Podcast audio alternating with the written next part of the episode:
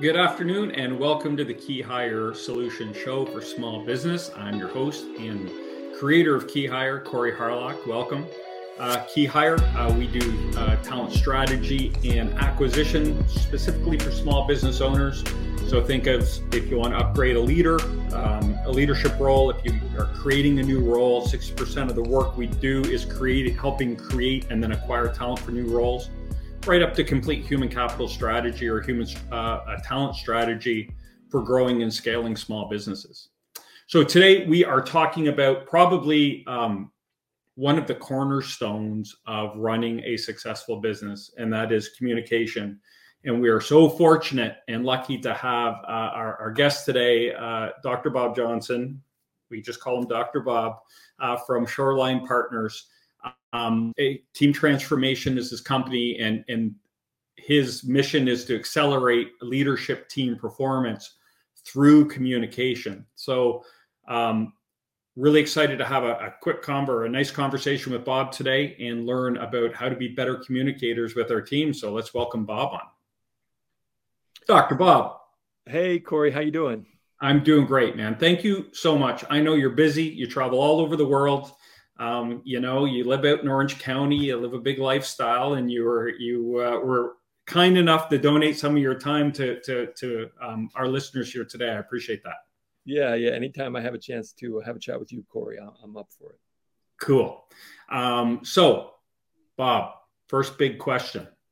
Um, what I'm going to give you. Why don't you do a 30 second, uh, 30,000 foot view of what you do what team transformation is, and then we'll get into the questions. Yeah, yeah, sure thing. So I'm a psychologist by training. I'm actually a, clinical guy by training. So I come at this from a what used to be a mental health perspective. So I'm, I'm very much interested in kind of the people side of organizational effectiveness. And uh, at the center of my work is helping teams remove some of the barriers to effective communication. Um, because, I mean, I, I suppose simply put, a team can't be effective if they aren't communicating effectively with one another. And, and what my experience tells me is that people fall into predictable uh, traps um, a lot more often than they realize. So I help, I help people understand what those traps are and how to how to avoid them, or if they find themselves in that ditch, how to get out of it as quickly as possible. Cool. All right. So first question I have for you: Why is effective communication so important within a business, within teams, within leader to leader, leader to peer? Why is it important? Yeah, well, you know, I think leadership and teamwork is about getting work done with and through other people, right? And I think one of the most pivotal or valuable uh, services that a leader provides is making good decisions, right? That decision might have to do with how to improve performance in an employee, where to make an investment, um, what what the company needs to focus on in terms of growth, and so on. But leaders ultimately are responsible for making these decisions. And I think better decisions are made when, when people are, are engaging in good learning beforehand, right?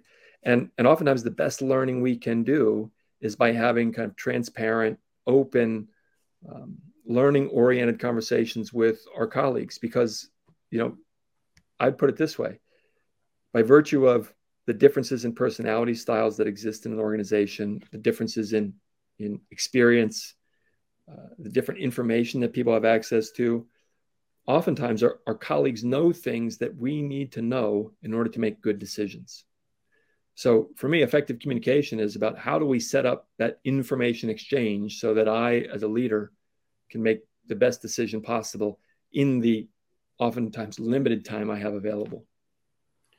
So, okay, so I'm gonna. Well, this is next question is a two-parter. Let's start with the first one. All right. Uh, what is the so? What are some of the common or or big mistakes people make when I get and do do should we put um, kind of a circumstance around this? Is this usually a a situation where we have to have a hard conversation? Is this you know what what is the the usual kind of environment or feeling around these conversations that you're kind of talking about? Yeah, I'm really glad you mentioned that, Corey, because what, what I'm going to I'm going to talk about what do we look like in the most difficult situations. Okay. Now, perfect. W- what I know is that people are generally better than this, right? If if we're in a low stakes environment with a friendly crowd, it's it's really easy to be at our best. What I'm interested in is what do people do? What do leaders do when the stakes are high and reputations are on the line, right?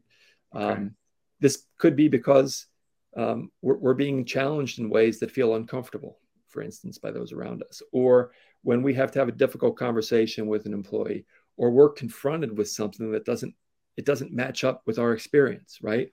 So, in those moments, the way I think about it is kind of stakes are high and reputations are on the line, because you know I think as leaders we we recognize that people are looking at us to make a call, right? Makes sense. Mm-hmm.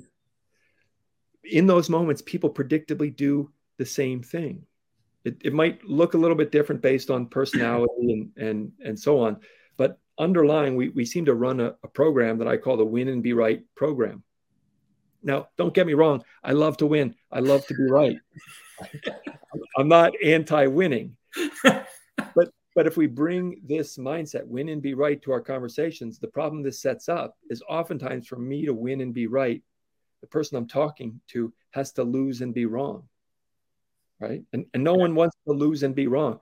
So what happens when we when we come in that way, we we end up setting up an adversarial interaction right from the start, where you have two people that are more invested in proving their point and being right, um, and and while it while it might feel good to to do so, oftentimes that comes at the expense of learning, right? Uh, right. Since the other person is wrong, they've got nothing to teach me. I'm going to teach them. So that so can, take. Just, can I ask a question about that? So if you win and be right, and, and you started answering the second part of my two-parter. Thank you, Matt, for flashing up there. Kind of the biggest mistakes, right? So one of those mistakes is going in with that win and be right, but you might walk away saying, I got what I needed out of that. But what what are the repercussions or the unintended consequences oh, yeah. that you get from the person on the other side of that? Do they walk away feeling motivated and excited and happy to execute on what right. you just told them you wanted them to do? Absolutely not. Um, and that's the problem, right? Uh, can I tell you a funny, funny kind Please. of anecdote? Yeah. All right. So the reason I know about this win and be right and, and all the behavior that goes with it is because at the center of my work is a, a process where, where I ask people, ask leaders to participate in a videotape role play with me. Right. It's a it's a three minute common yet challenging scenario. And uh, again and again, I've seen the same thing people leave that role play thinking, man, I nailed that. Like I, I really, I really got my point across, etc. And then the next day in the workshop, we watch the video and they they shake their head. They're like, I, I didn't realize I was doing those things. Right. right. So so often when we focus on winning, that's the only thing we see. And we don't see that we end up missing out on important information. We don't see that in, in putting the other person in a position to lose and be wrong, it actually undermines trust.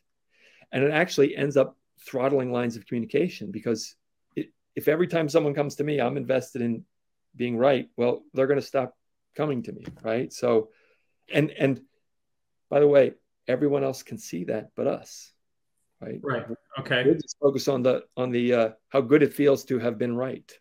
So, in keeping Matt, we're going to stay on on this question, but um, I, I posted something uh, this morning, and I, you'll appreciate this, Bob. I said, um, you have to hold your pain and ask for more. And I said, if you want to learn what the heck that means, tune in today at 2 p.m. Yes. So uh, help people understand what that means.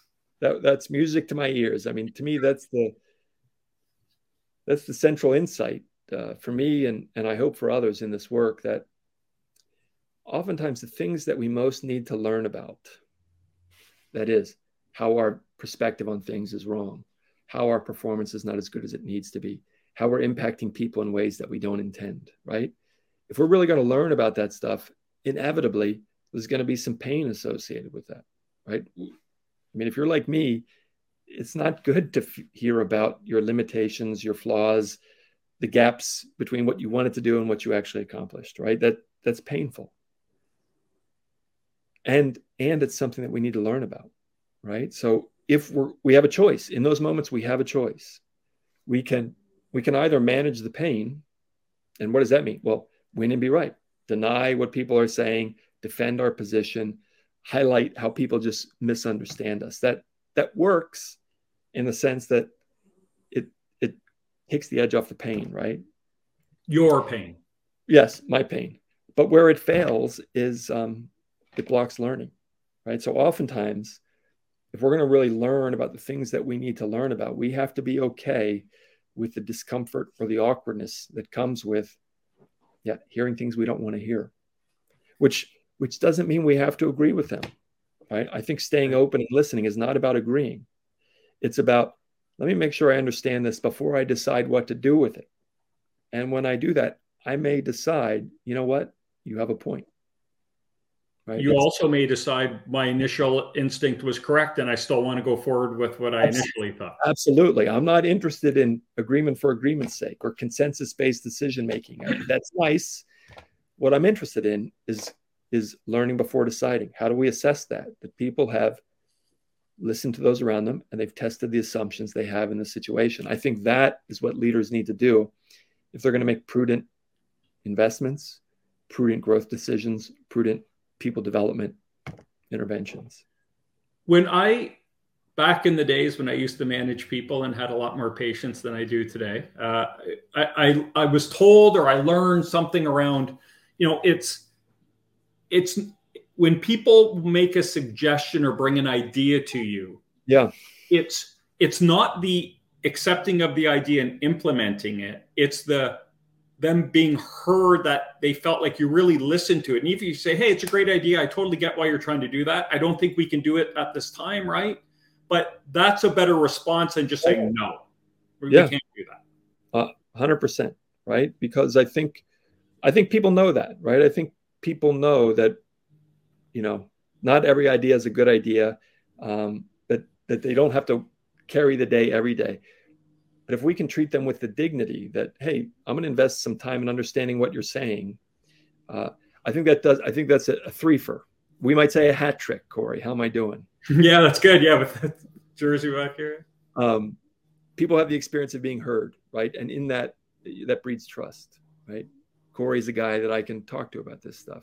Number two, they might have a point. Maybe you maybe you realize the idea is better than you initially assessed it to be, and you change your mind if that's not the case, you're now in a better position to explain why you can't act on their on their recommendation. Having understood it, you can now point out what they might be missing.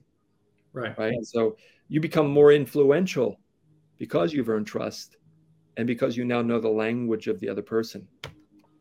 So, Bob, you do such a great job at making this sound really, really uh, simple and easy. And I know it's not because we've had these conversations before and just uh, it, it's hard work, right?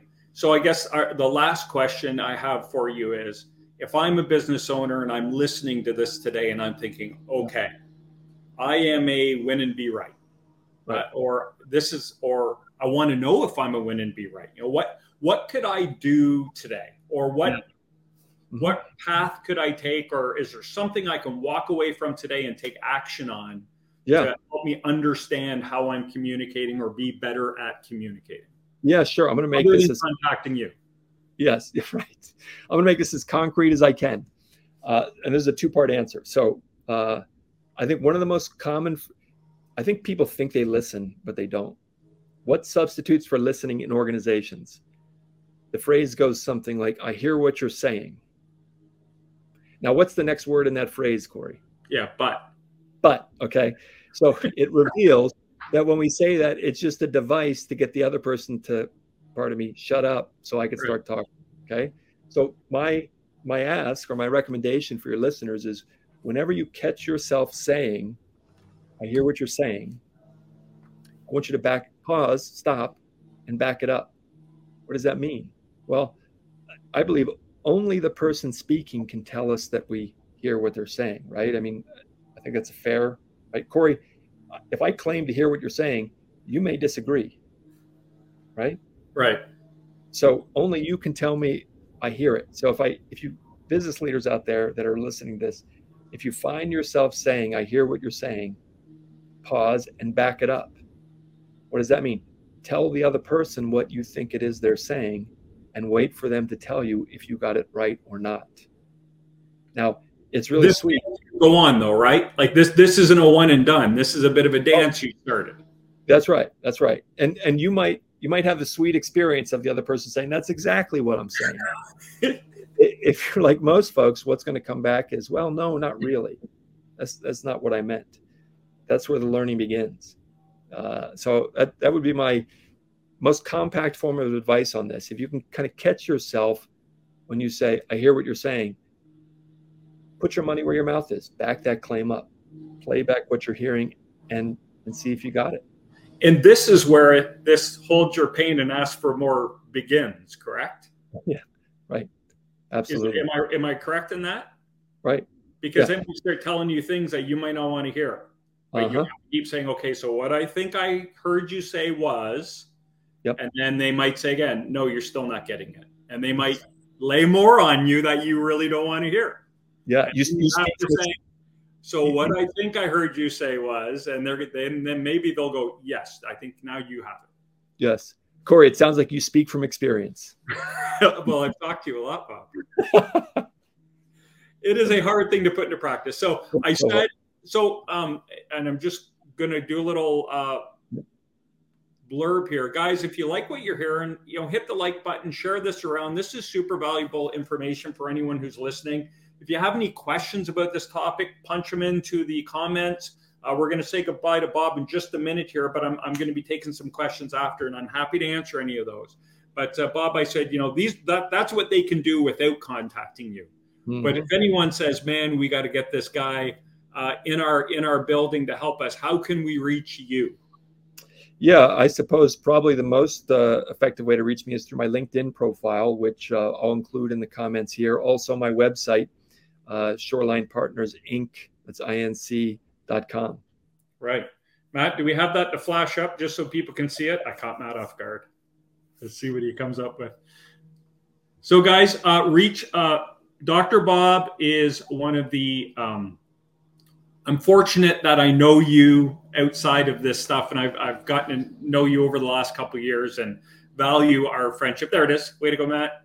Um, value our friendship, and, and, again, I I really appreciate you taking time uh, to come. Yeah.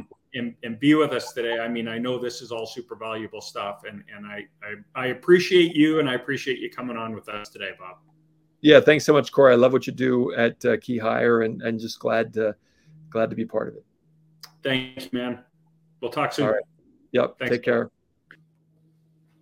And there he goes, Dr. Bob, one of the best in the business. When I say he is a an international consultant, I say it cheekily, but I'm I'm I'm not lying. He's always flying all over the world. Uh, generally works with Fortune 500 companies, uh, huge teams, but does do work with smaller businesses, uh, mid-sized um, uh, uh, down market companies, whatever it is. Uh, I know he does some work with some private equity companies as well. So, whatever you're trying to accomplish, he is a fantastic resource uh, for you out there.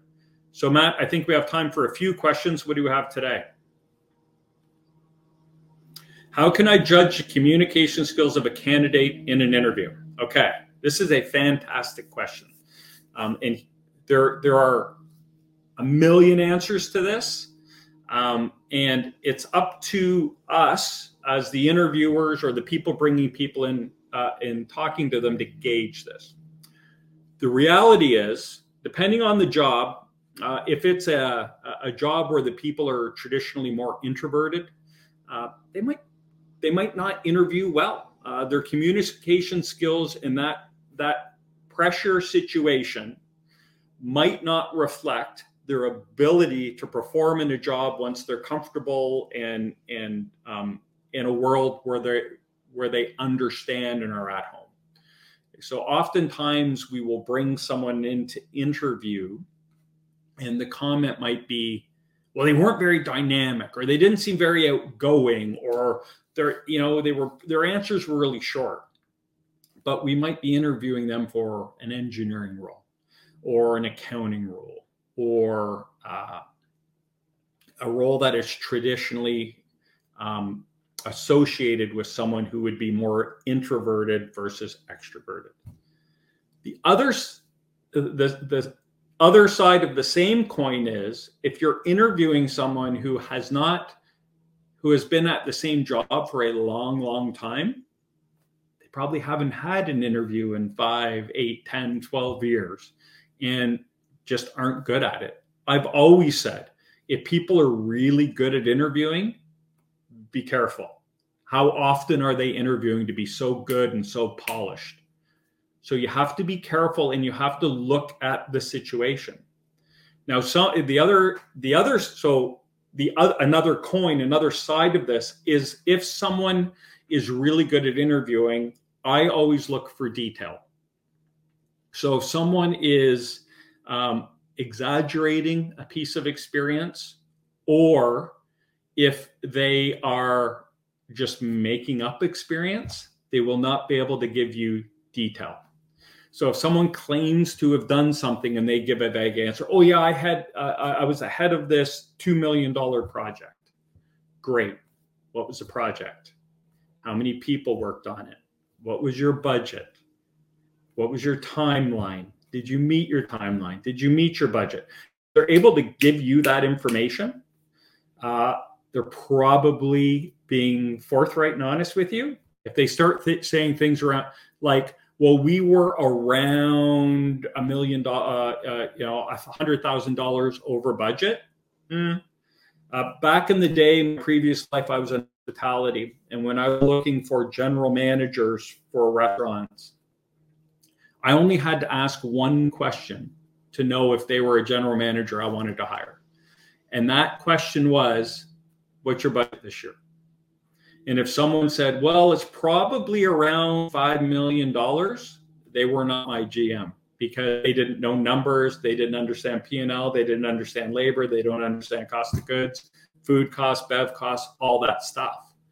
The general manager I wanted said, we have a $4 million budget. I'm on track to beat it by 5% this year. Uh, and uh, we should do about uh, 400 and, you know, fourth or 416,000 or 4 million, uh, $160,000 in revenue. That's the GM I wanted. So look for details. So there's two sides here. Some people are just bad at interviewing, doesn't mean they're bad at the job. That's where work history gets really important right? We get into these situations where we interview someone who's had a history of success, great progressions, more responsibility, performed at a high level, and then they interview and they're a little flat. And they're like, well, I don't know if they can do the job, but their history says they can. So at that point, that's where we say, hey, maybe we need to talk to them again or send them some written questions or whatever that is. Um, or maybe they're just an introverted person and and once they get into a, an area where they're comfortable uh, they will perform.